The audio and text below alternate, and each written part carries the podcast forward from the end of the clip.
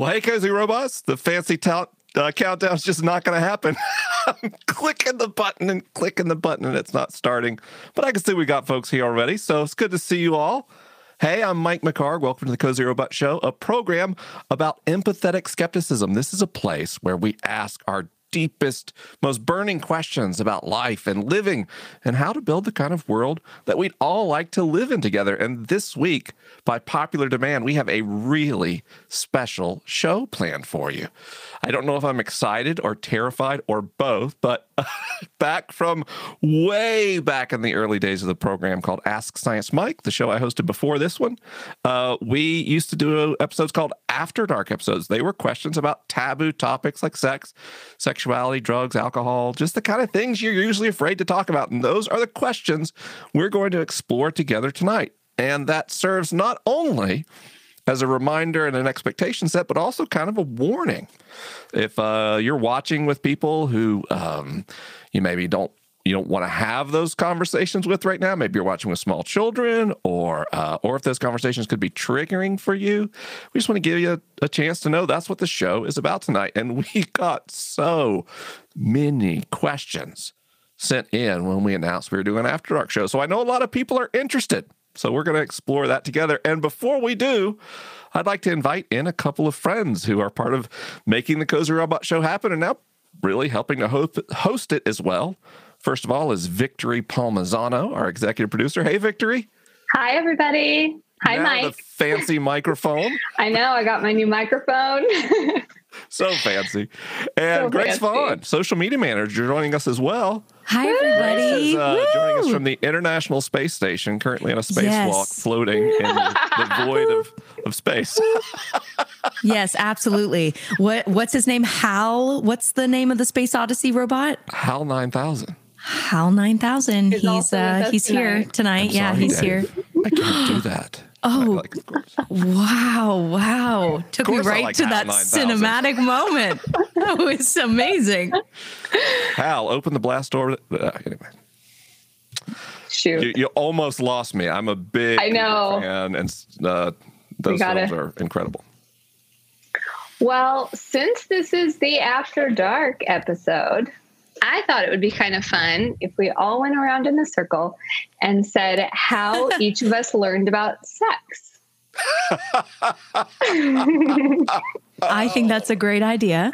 And victory, uh, victory. I would like yes. to volunteer to go first. Please, oh man, Grace, I, all. Um, I, this is a very funny memory. Um, okay, so when my mom was pregnant with one of my little sisters, I was in the waiting room and she was getting checked by the doctor and i was a, a, little kid. So i was in the waiting room and it was a children's waiting room.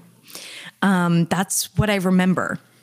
And i remember opening this book and this book said like how your little sister I swear to you it was like my it was for me like mm-hmm. someone had put it there for me I like I opened up this book and I was looking through the pictures and it was like a mom dog and a dad dog make puppies. And then you flip and there's puppies.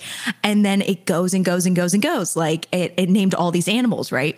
And then it was like, and your mom and your dad make babies. And I was like, yes, that I know.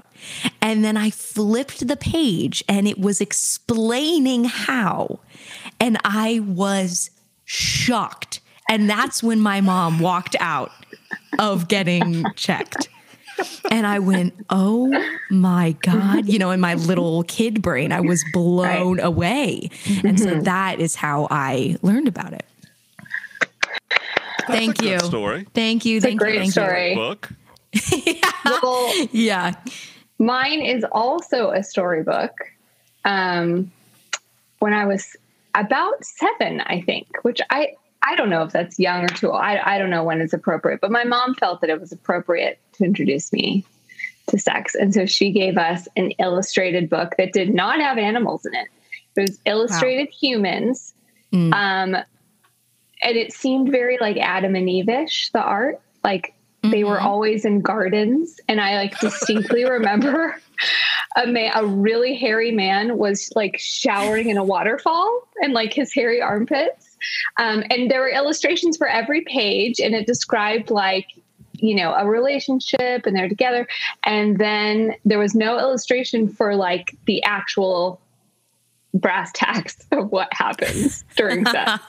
And then the next page was them lying in bed together cuddling One step was missing. Yes. yeah there was no illustration for like the whole point of the book um, but i remembered the words i put it together i figured it out and i was also like you grace completely and totally just shocked Yes. complete shock. shocked out of Yeah. your mind. Absolutely. Yes.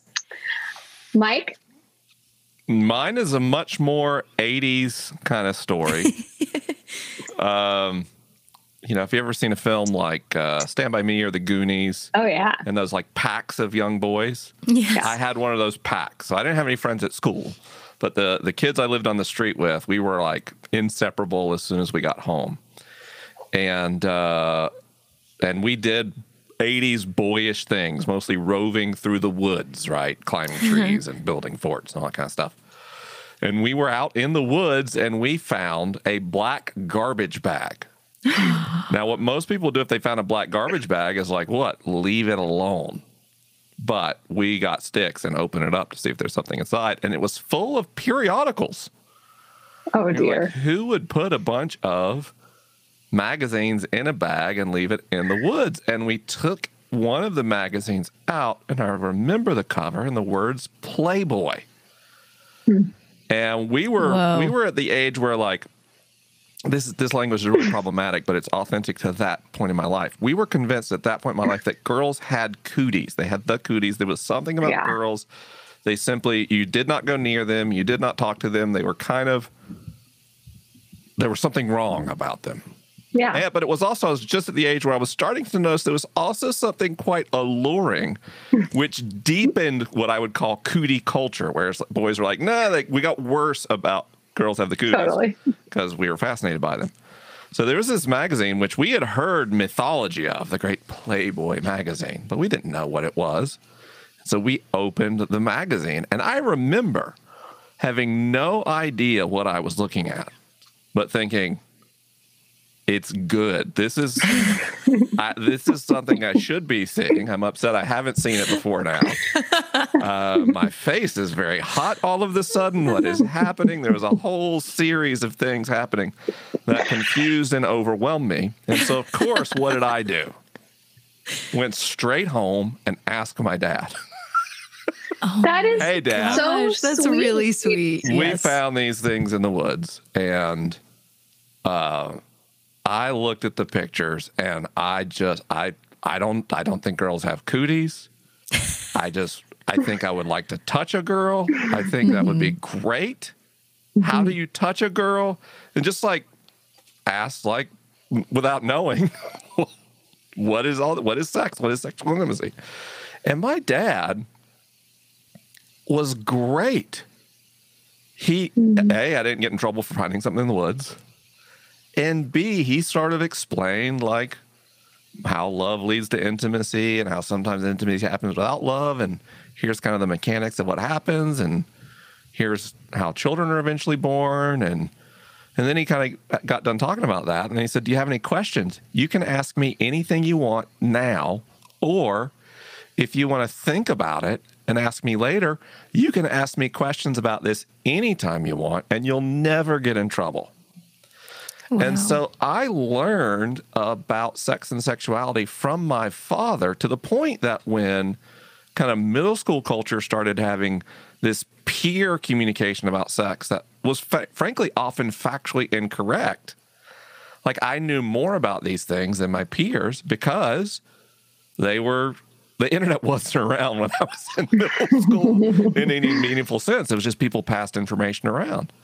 And I was kind of reflecting on it, like right before we started the show, how my approach to these taboo topics like drugs, like sex and sexuality, kind of come down to that moment because I wasn't taught to feel shame about curiosity around sex and sexuality. And because of that, I got really good information and could make informed decisions throughout my life. Um, and I didn't face, I, I didn't have any taboo around sexual curiosity, which is so common. And that's why I think, you know, not just tonight where we're going to talk about things that are obvious taboo, but through the the arc of the Cozy Robot Show and all my work, all my books, everything I do, I don't think taboos are helpful or useful ways of regulating human behavior. I think it's far, far, far better to give people information, to talk about ethics, to talk about morality, and to give a case why a behavior might be more or less ideal in circumstances, as opposed to just going, oh, no, no, no, no, no, no, no.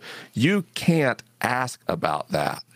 And I think the number of questions that we get coming into the program when we open, specifically open the door for topics like this, kind of validates that the taboo approach is more normalized in our culture, that people have been shamed for being curious about things. And curiosity, by the way, doesn't imply even that you want to try something, right? There's no connection between wanting to know about it and wanting to do something.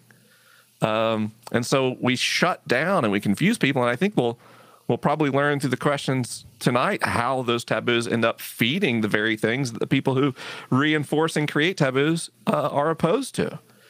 Um, but I'm really excited to have an opportunity to have an open and honest discussion tonight about literally anything that people are curious about. That brings us right to our first question, Mike. What's happening in one's brain when one takes LSD or psilocybin? Oh, start with a drugs question. Okay. I have a particular uh, interest and passion in psychedelic drugs um, because they have been made out to be some spooky, terrible thing. I remember the stories that I was told as a child in the 80s about these substances, about the way they would cause psychotic breaks or cause people to go into violent uh, activities or to cause self harm by leaping off a building, believing they could fly or whatever. There were these fantastical stories. I remember being uh, told uh, by someone at church that Jimi Hendrix was in league with Satan because he used to cut his forehead with a razor blade and then put LSD on his forehead and then put his headband around it. That's not how you take LSD, by the way. So, you know, talk about bad information. Um, and you know, as I've as we look at the medical literature, uh, these substances seem relatively safe, medically speaking. They also seem to have pretty profound therapeutic uses in um, treating difficult mental health disorders. And that comes down to the very mechanism of action that this question is based on. How do these work in the brain? Well, uh, they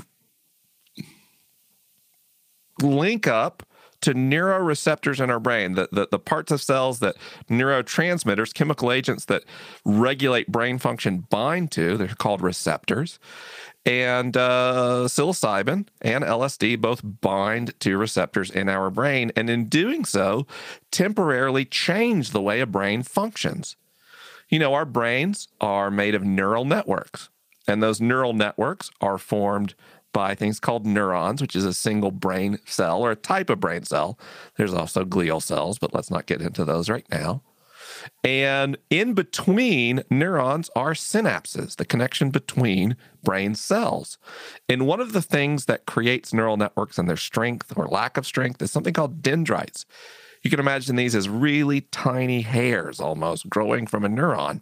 And in that synaptic axial connection, that boundary between neurons, the number of dendrites indicates how closely linked neurons are to each other. When you're born, you have an incredible number of dendrites, which is why life is chaotic. A newborn baby is essentially in the most intense psychedelic trip possible, as the brain's networks have yet not yet found a way to create cohesion of the chaos of all of your sensory data.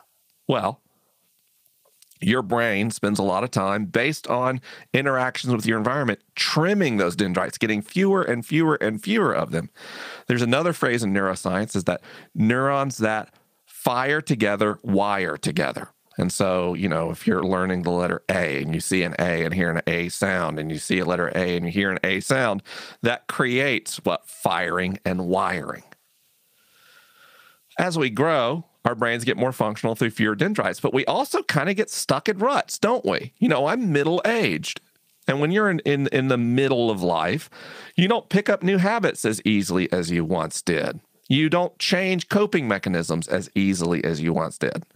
And when you take psilocybin or LSD, your brain grows a phenomenal number of dendrites. It takes you closer to an infant brain than you've been at any point since your first year or two of life. And that can be really powerful. So if you're stuck in old patterns of behavior, old patterns of thinking, old patterns of emotional coping, what happens? Your brain becomes more interconnected temporarily, and you have an opportunity after that to subtly or even fundamentally change the way your neural networks are structured. It is a period of increased learning, of increased vulnerability, which is good. It is also a period where repressed emotions and repressed traumas are very likely to come up and bubble up, right? These these substances have very low medical risk, but I also want to be clear they do carry some pretty significant mental health risks if you don't have the support to the right tools and the right professional insights and the right support networks to meaningfully use this altered brain state uh, psychedelic trips can traumatize people. They can deepen trauma. They can increase symptoms of PTSD. They can increase anxiety. They can increase depression. So, when used appropriately and responsibly, they appear to be very promising therapeutic tools. And when used casually and without access to the right support, they can cause harm. They can also be used because of that that restructuring of the brain, the feelings of transcendence and bliss people often experience when taking psychedelic drugs, uh, they can be abused in a compulsive way to escape one's feelings instead of facing them. And this all comes down to that fundamental way that dendrites allow the entire brain to communicate with itself in a way that differs dramatically from our daily lives. So, Mike, does that have anything to do with how some psychedelics cause spiritual awakenings? Oh, absolutely. Yeah. So, when we look at um, brain scans of people who are having, you know, uh, transcendent or enraptured spiritual experiences, um, mystical experiences, people who are um, have a, a, a, charismatic faith practice where they have a set of practices that leads them to a state of transcendence or an enraptured state or a blissful state. Um, that can be hard for a lot of people to get to. Uh, uh, they may have less genetic propensity. They may have um, they may have a hard time developing the skills, the actual act. They may just feel silly or self conscious and they can't push through it. Um, meditation to get to a state of, of, of consciousness, to feel one with all and one with the divine, is a very difficult path for most people. And um, it turns out when you take um, psilocybin or LSD or, or some other psychoactive substances, your brain much, and I mean wildly, more easily gets into that state. I remember the first time, um, the first time I took psychedelic mushrooms. You know, I wrote a book called Finding God in the Waves about a mystical experience I had, and that was not substance induced. Um, that was a difficult time, followed by an intense period of meditation, and I momentarily felt the presence of what we call God, um, personally and directly. But it was it was relatively short. Um, and I, after I took mushrooms, I would say that uh, the that moment on the beach that was not substance induced, it felt like you know God leaning down from the cosmos and kissing me on the forehead. Whereas the first time I took mushrooms, that was like climbing in God's lap and being held. Right. So it is much more intense and much more long lasting. Um, and if you take psychedelics a lot, then it kind of loses that that magic, that that that sense of divinity. It almost becomes mundane through the accessibility. So even though the brain states are similar, I wouldn't necessarily recommend that people use psychedelics or psychoactive substances their their primary means of investigating their spirituality, to say nothing of the fact, of course, let's remember, these are illegal, federally controlled substances that carry significant penalties for possession or usage in most of the United States. Mike, this question is which illegal narcotics are healthier? Example, cocaine versus pot. Okay. So that let's start let's start there. Narcotics are a specific uh, class of drug uh, that you would typically think of opioids and opiates, um, things like heroin, things like um, you know um, oxycodone, you know all these like the heroin crisis, the the opioid crisis we have in the United States. Those are narcotic drugs, uh, whereas cocaine and uh, methamphetamines and MDMA are uh, a different class of stimulant, and then um, cannabis is um, THC, CBD is a psychoactive that is in a different family. So uh, neither coke. The point is neither cocaine nor uh, cannabis are actually narcotics at all. Now, you might believe that for good reason, and that's because we tend to call in the justice system law enforcement officers who deal with illegal drugs narcotics officers or people who um, uh, offer information in exchange for lesser sentencing. Uh, in drug names, we call those people narcs, named after narcotics operations. So there's a lot of cultural reasons why that nomenclature might get blurred. Um, in general, narcotics are actually genuinely a very uh, dangerous family of drugs because they're very addictive. And if you use them to handle um, dysfunctional relationship with your own feeling, or you get a compulsive or addictive relationship with them and take more and more, uh, the overdoses are relatively common. If you're just asking in terms of what is the danger of a given non food substance that impacts you, what we call a drug, uh, what which are more dangerous versus less dangerous, studies have been done on that. Believe it or not, by most studies in terms of harm to you and harm to other people in a combined matrix, the most dangerous drug in the world is beverage alcohol. Uh, it causes a lot of health complications. It causes fatty liver disease. It's a carcinogen. Um, and it causes violent behaviors and drunk driving. And there's an enormous public and personal health impact for beverage alcohol. Uh, in studies, it's actually more dangerous than the second most dangerous substance, which is heroin, and considerably more so. Heroin scores higher on the uh, harm to self scale than alcohol does, but much, much, much, much, much lower on the harm to others scale. Now, way on the other end of that continuum, we have things like you know, LSD, uh, psilocybin mushrooms are are widely in studies shown to be the safest um, uh, drug that exists. Um, MDMA tends to be on that safe side. Um, cannabis is, uh, you know, somewhere in the middle, but much, much, much, much less dangerous than the the cocaines and the heroines and the alcohols of the world. Now, we do want to say some of these illegal drugs are less widely available and also less studied. So we wouldn't want to like put as a ringing note of self confidence uh, or ringing note of confidence in psilocybin that shrooms uh, score so much lower in terms of danger. They're also much less common. Uh, but as we do more research, we, it does seem that um, occasional usage of psychoactive substances is relatively safe when compared with other forms of drugs. And again, we don't want to miss the fact that alcohol's really dangerous. Uh, and I don't, I don't want to shame anybody who drinks. I like to drink every now and again.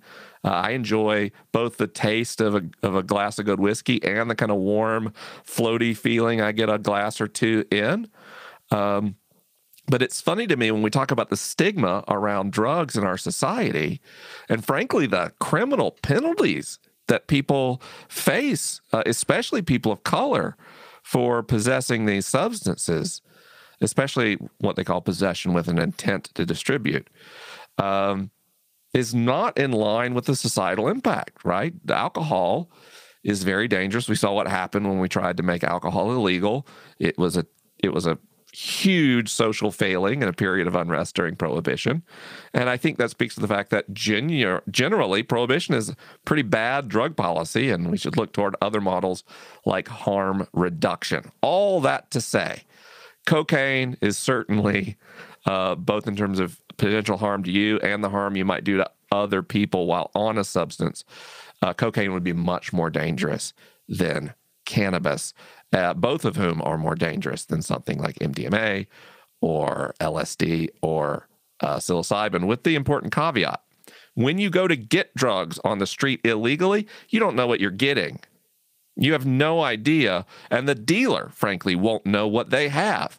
And most studies have shown that a significant uh, portion, uh, upwards of 80% of most substances you acquire on the street contain little, if any, of the substance you believe you're buying. And that does expose you to significant health risk, especially in the case of things like LSD, where there are some research chemicals which are newer and lab created, which create similar effects, but have a much higher risk of neurotoxicity. And in fact, uh, there have been lethal overdoses of things like N-bomb, N-B-O-M-E, um, that is a an LSD like molecule, but that it doses uh, it is toxic and causes overdose. So be careful. You know, I want to talk about these things, and if you really are curious, there's places where these things have been decriminalized, and there are trials happening legally, licensed, uh, where you could take these substances under the supervision of a medical professional and clinical staff and mental health professionals. And so if you're really curious about this stuff, go that route, maybe less the uh, the guy you meet in a parking lot route. All right, Mike, it looks like it is time for ads. And just want to let everybody know that right after the ads, we're going to get into the super sexy questions about sex. So don't leave. Super sexy questions about sex. We're bringing sexy back right after this.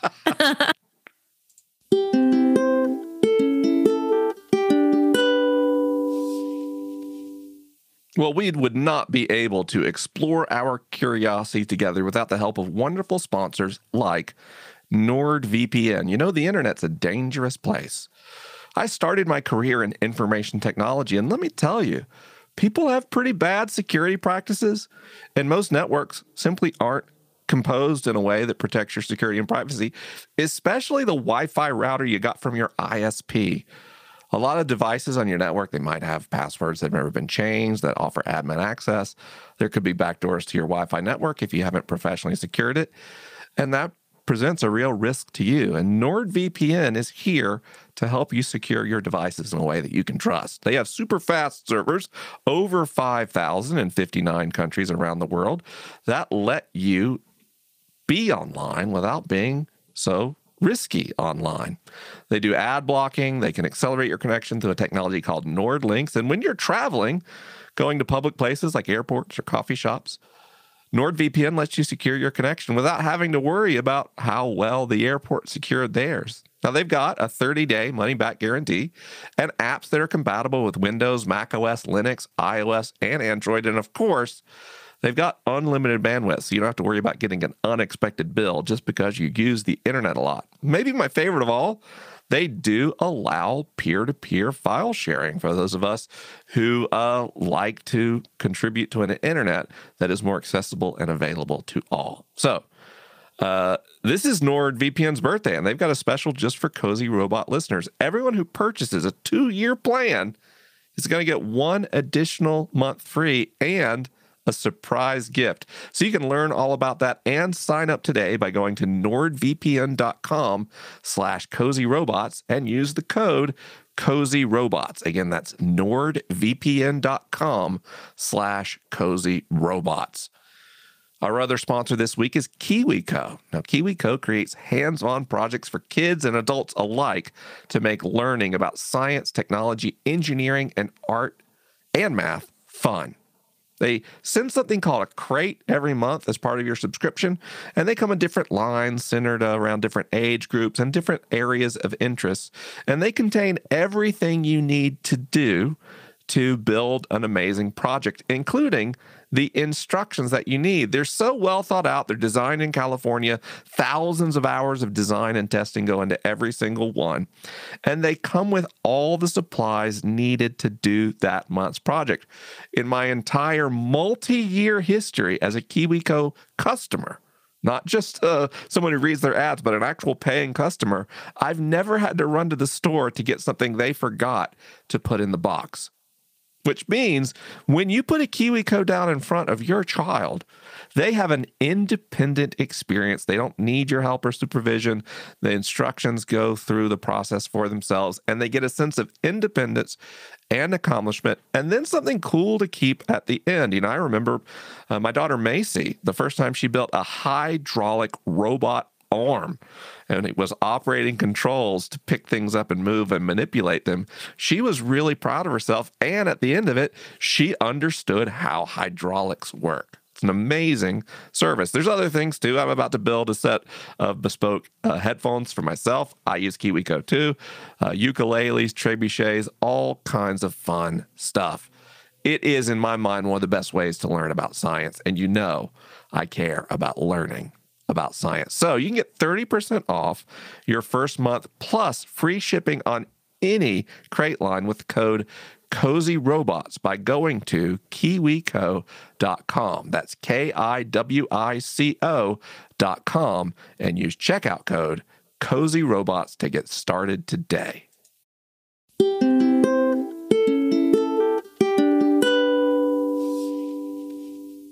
All right, Mike. How do we make sense of fetishes? Curious to know the science behind them. Yeah, the science of fetishes. Fantastic. Um, well, let's talk about what a fetish is in the first place, uh, because that term gets thrown around a lot, and um, it, you know, has a it has a clinical association, and in that way, a fetish is something um, that's required for you to complete a cycle of sexual desire, sexual arousal, and then sexual intimacy that is not directly related to the mechanics of sex. Um, that's different than like maybe a kink, which is something you enjoy that uh, not just related to, uh, you know, the basic act of sexual intimacy, right? Um, so there's uh, all kinds of fetishes. Gosh, today in the internet, uh, there are an unnameable number of fetishes and communities devoted to most of them, which I actually think is great. Um, an easy example uh, would be a foot fetish. And so, uh, even though there's nothing inherently sexual about feet, if someone had a foot fetish, an actual foot fetish, not just a kink about feet or they found feet attractive, but to have a foot fetish, it would mean there would need to be some involvement of feet, uh, either their feet or someone else's feet, to be experience sexual desire, sexual arousal, and sexual intimacy. It's something we depend on. And um, they're really complicated. Uh, they can have a developmental impact. So there can be things uh, that were um, nurturing to you developmentally that got associated with sex at some point in your life in an adaptive or maladaptive way. Um, they can also form um, through compulsions. So if you um, are masturbating compulsively, that's not even partnered sex, but uh, you are um, using masturbation not only for sexual gratification but to relieve a difficult feeling. Could be as simple as boredom or it could be something more complex like anxiety or fear or frustration or anger. Um, anything that becomes associated with that process the brain can kind of link in as part of it. So uh, if there's things that are in, in your environment or things you see or things you touch or things you're around or things you smell during uh, compulsive sexual activity, including ma- masturbation, that can kind of become part of those neural pathways we talked about earlier in the program in how your brain processes sexual stimuli.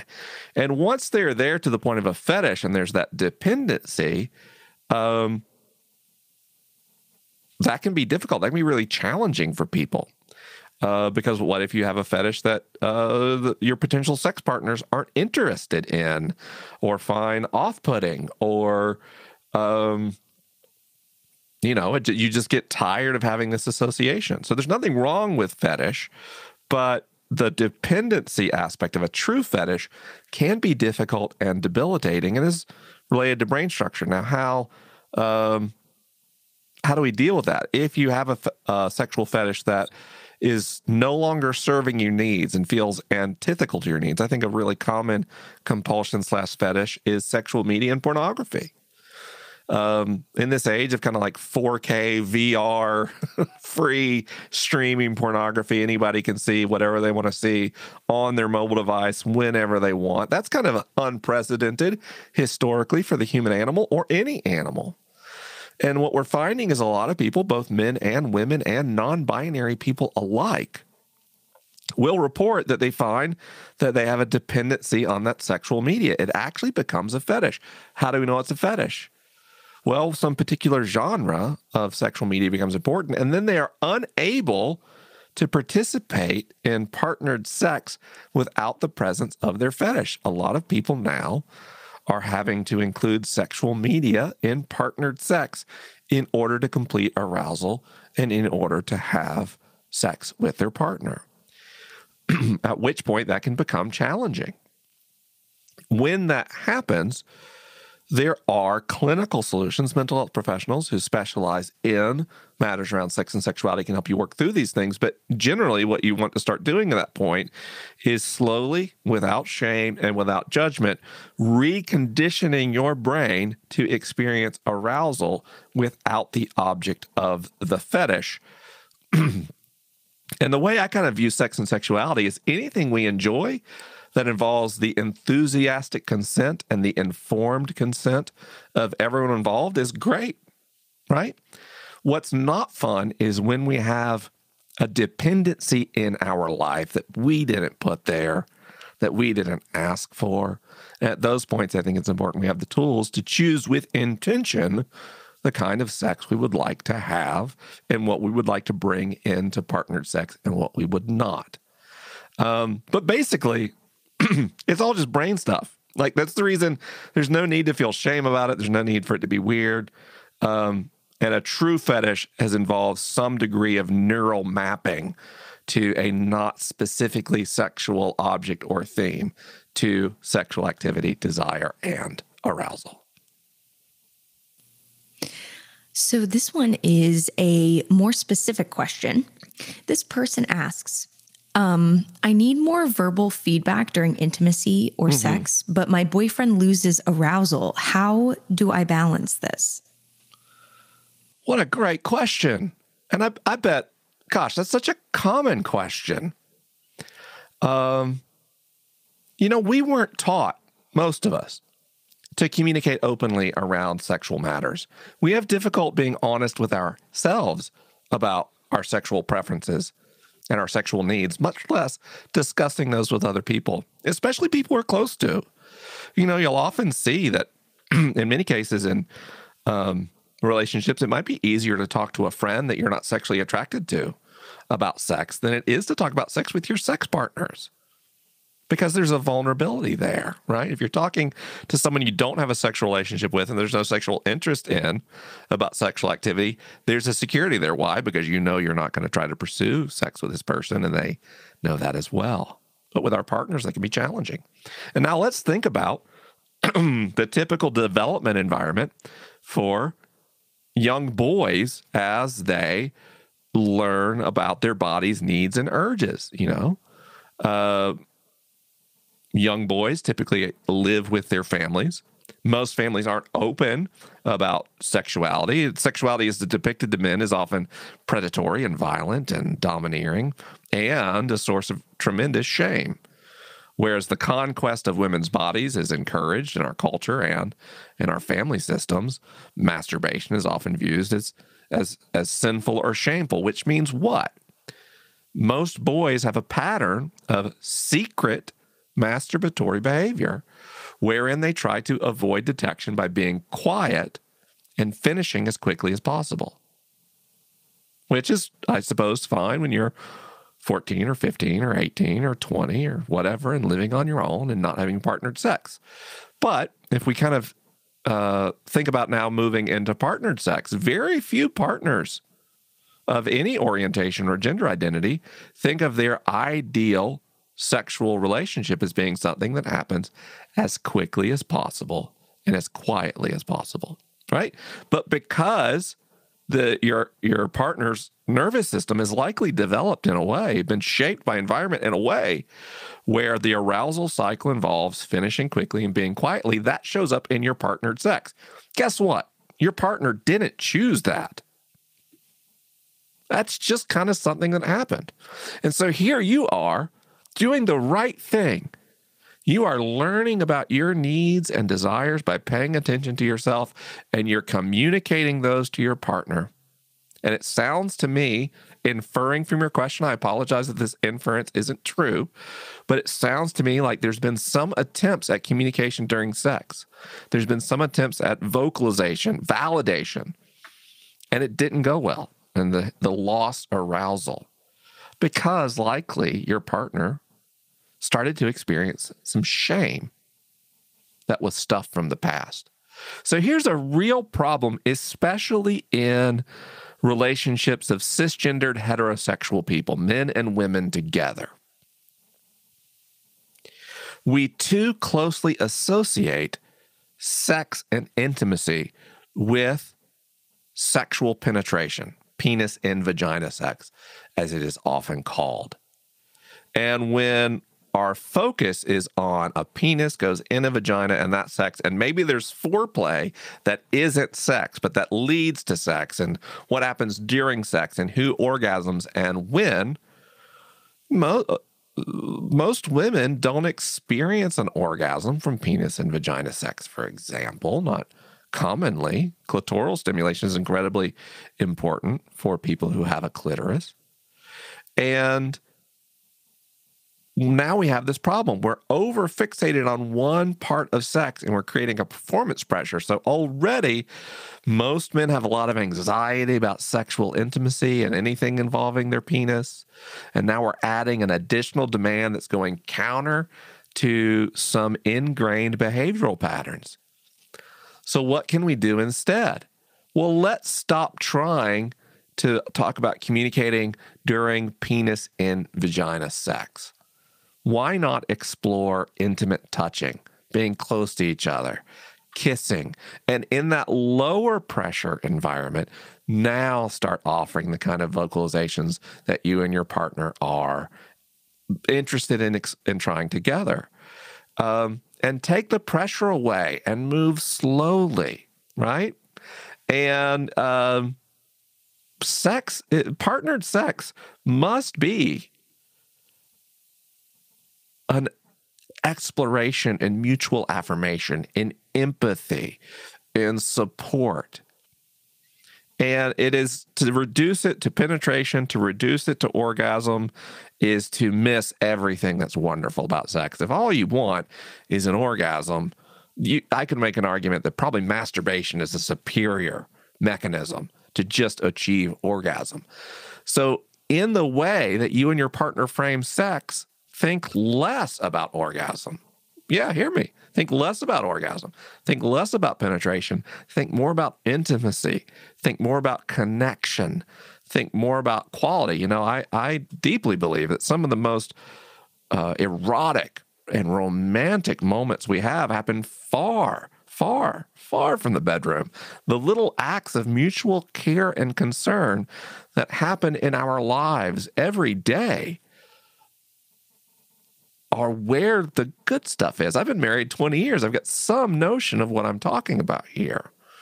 And your partner, your male partner, will likely find it easier to explore these vocalizations in a lower pressure, more supportive environment, which means what? Our most important sexual skill has nothing to do with the way we move our bodies it has nothing to do with what parts of our bodies touch our partner's body. The most important skill we have in a good sex life is what? Open, honest, supportive communication. So you started there. You started communicating a need. You've made some attempts and things aren't going well. So now let's process that together and let's work together to strategize on possible solutions, including, I think, expanding what sex means to you in your relationship. Mike, we got a lot of questions about open relationships. Oh, yeah, of course. If done ethically, can I put aside my sinful feelings? Says one person about open relationships. Sure. Yeah. So we live in a culture where all of the dominant faith traditions really privilege um, not only two partner relationships, but um, relationships between men and women who are married and who have kids. Both our, our faith traditions and our legal frameworks in most of the West strongly incentivize men and women to marry and have children. Tax code, property code, estate law, all these things uh, really support that. And then the the imagery we use in media, it's relatively new in our society to be supportive of people of differing gender identities or people of um, uh, different sexual identities to be validated in media. The legal precedents are very new, and that's still what one person and one person relationships. Well, if you look at a book like um, Sex at Dawn that explores primatology and the way primates relate to sexual activity, you can make a case that the human animal is not a cleanly monogamous animal that we kind of probably exist on a spectrum. Some people are probably pretty monogamous. Some people are what we would call serially monogamous, meaning they do well having relationship after relationship uh, but monogamous each one. Then other people are not monogamous at all. They're they're most gratified when having multiple sexual partners, and this is not a gendered thing. Uh, people of all gender identities can kind of exist along this spectrum. And when we get away from cisgendered heterosexual married relationships, the culture has trained us to feel shame. Now, some people might feel, um, they might describe that shame as sin or feeling sinful. And that's a perfectly valid way to describe that shame. Um, and I absolutely believe now I am a I've been married 20 years. I'm happily monogamous. I rather enjoy uh, being married to Jenny McHargue and just Jenny McHargue, and I don't have any particular interest in changing that arrangement. And she and I have talked very openly about it, and she feels the same way. Uh, we we're just happily monogamous. But I don't think there's anything morally or ethically wrong with non monogamy. And there's all kinds of non monogamy. There's polyamory, which is when people have multiple romantic and sexual partnerships at the same time. And then there's open relationships where you have one primary romantic relationship and one primary sexual relationship, but uh, you're allowed to have, with your partner's consent, sexual relationships with other people who you're aren't your primary partner. And there's all kinds of swinging, there's all kinds of different arrangements in ethical non monogamy. Uh, the important thing is the ethical part. We have a vast history of human society of non ethical non monogamy. Cheating would be a non ethical form of non monogamy. And we all kind of know cheating's wrong, but why? Well, ethical non monogamy involves three things. Number one is honest communication. Really clear, honest communication. Number two is consideration, an empathetic mutual support in the relationship. And number three, and this one's really important, enthusiastic and informed consent. Now, why do I say enthusiastic and informed consent and not just consent? If you involve any amount of coercion or manipulation or deceit into trying to move relationships that you have towards non monogamous arrangementships, that's no longer enthusiastic and informed consent. Someone who's dragged into consent is not consenting enthusiastically. Someone who doesn't have all the information that's available isn't making informed consent. And so there's these principles around ethical non monogamy that I think are really vital. And if you follow them, you aren't making any ethical problem. I don't think there's any sin in ethical non monogamy as a person who identifies as a Christian. Um, and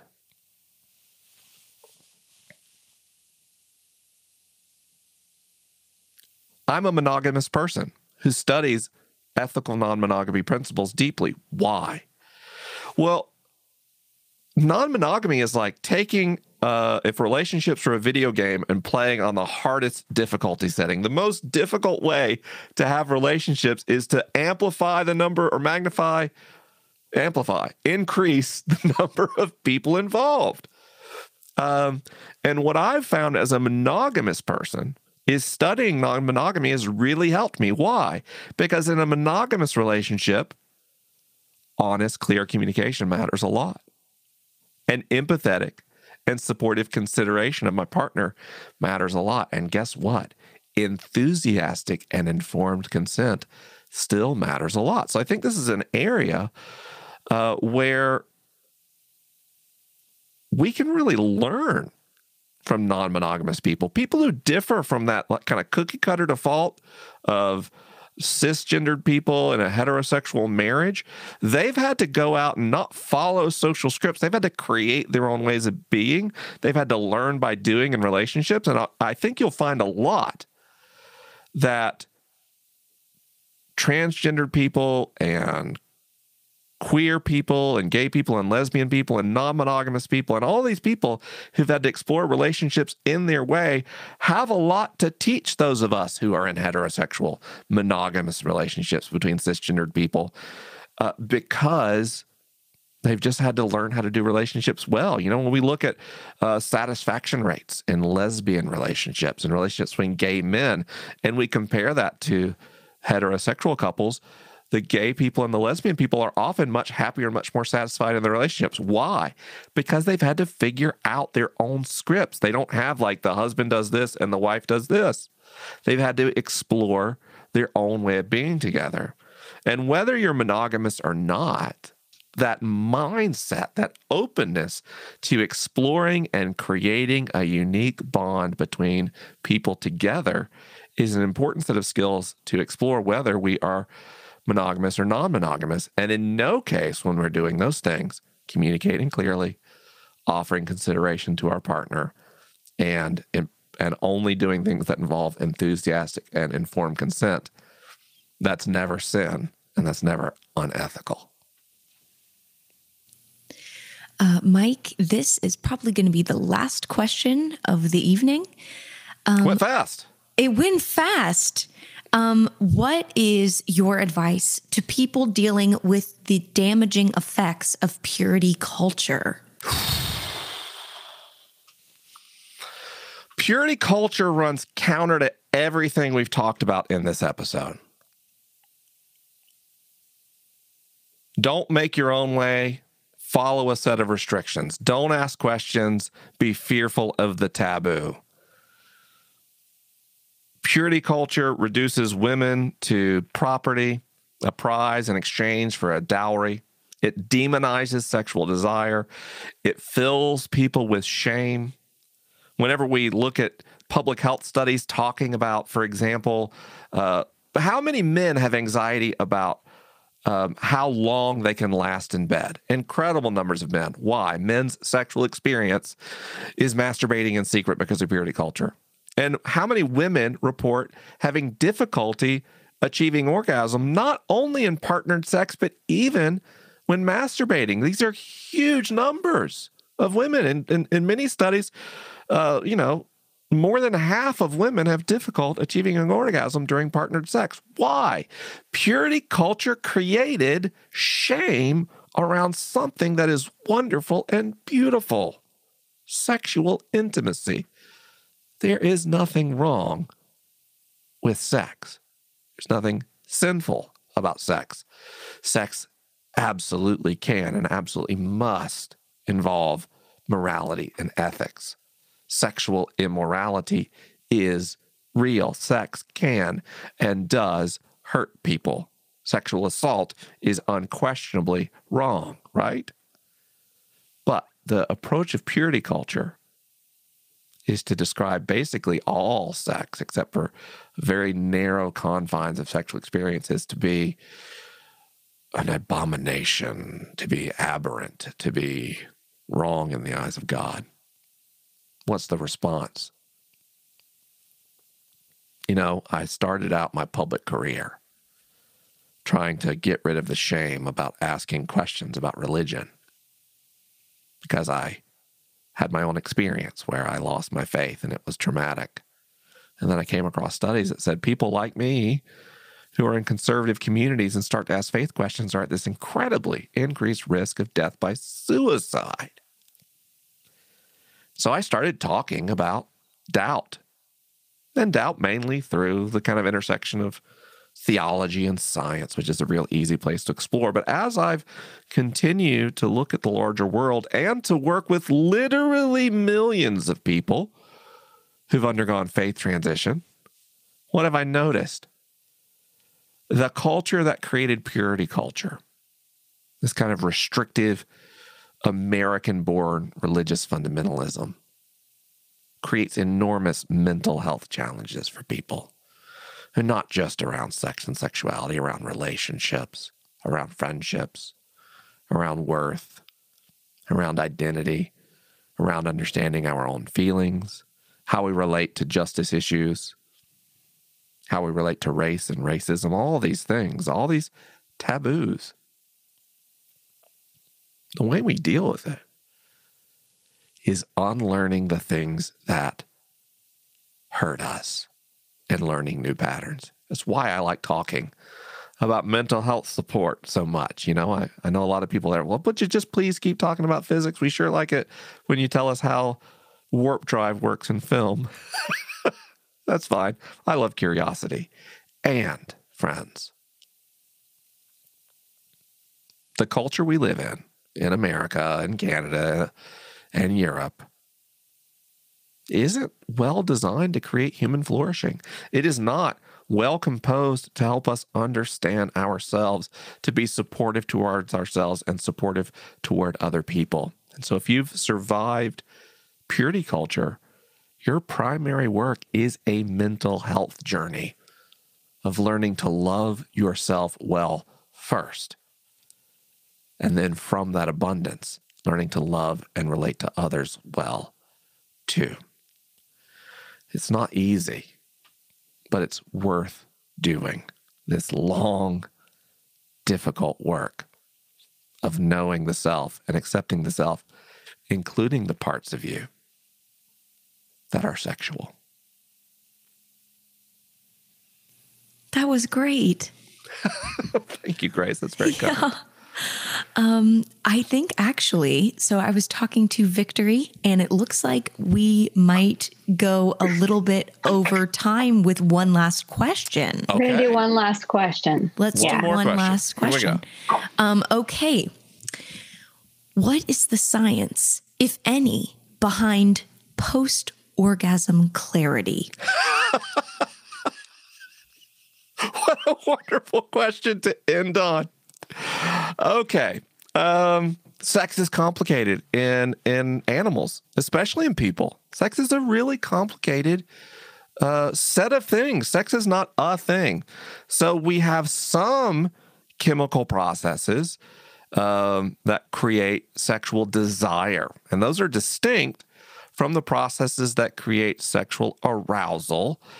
And then sexual arousal uh, leads us to a point where we seek sexual release. Okay, so basically, roughly, desire kind of tries to lead us toward arousal when we get a possibility.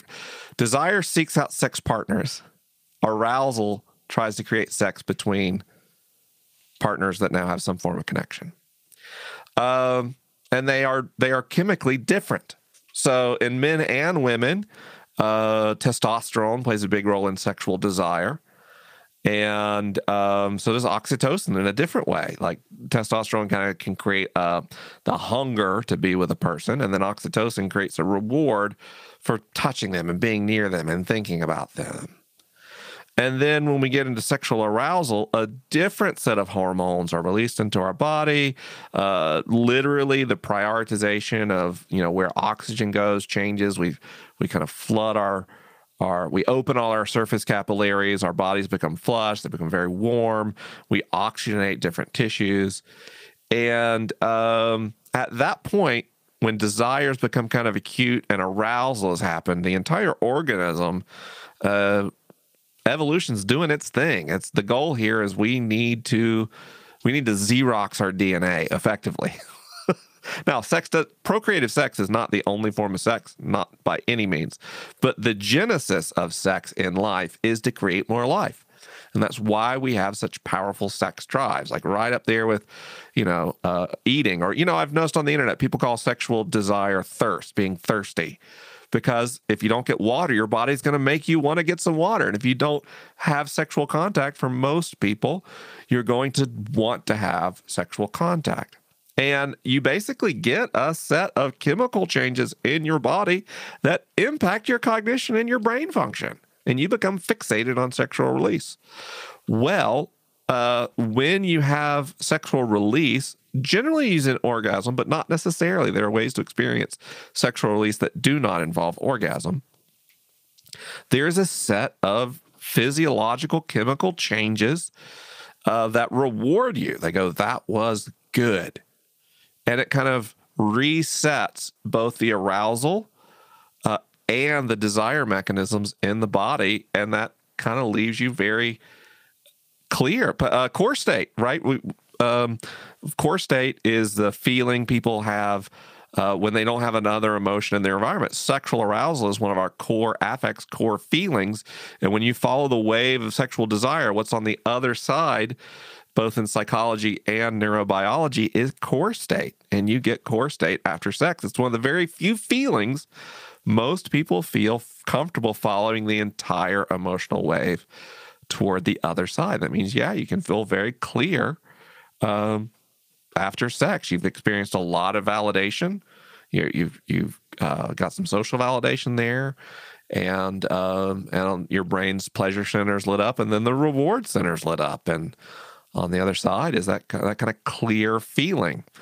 Um, because you your body then flushes out all of those uh, primarily hormones that made you feel desire and arousal in the first place.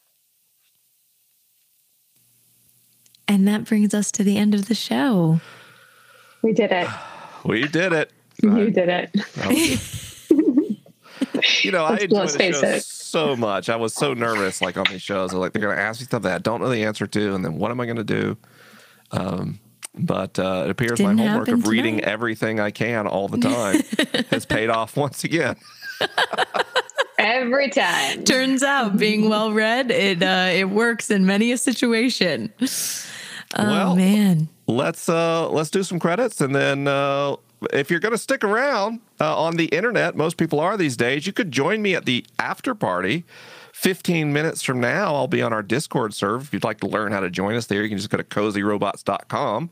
Speaking of the Cozy Robots, I'd like to thank them for making making each and every episode possible. It means so much to me. The Cozy Robot Show is produced by Tanner Hearn, Victory Palmazzano, and Greg Nordine. Our music was written and recorded by Madison McHargue and Macy McHargue. Production support has been provided by Andrew Galucki. Social media management and show co host is Grace Vaughn. Designed by Sydney Smith. Motion graphic design, Landon Satterfield. Set design by Jesse Lane. Interiors, wardrobe stylist, craft services, and my best friend in the entire world is Jenny McHargue. Thanks so much for joining us tonight. And we can't wait to see you again next week. Bye, everybody. Bye. The Cozy Road. Show.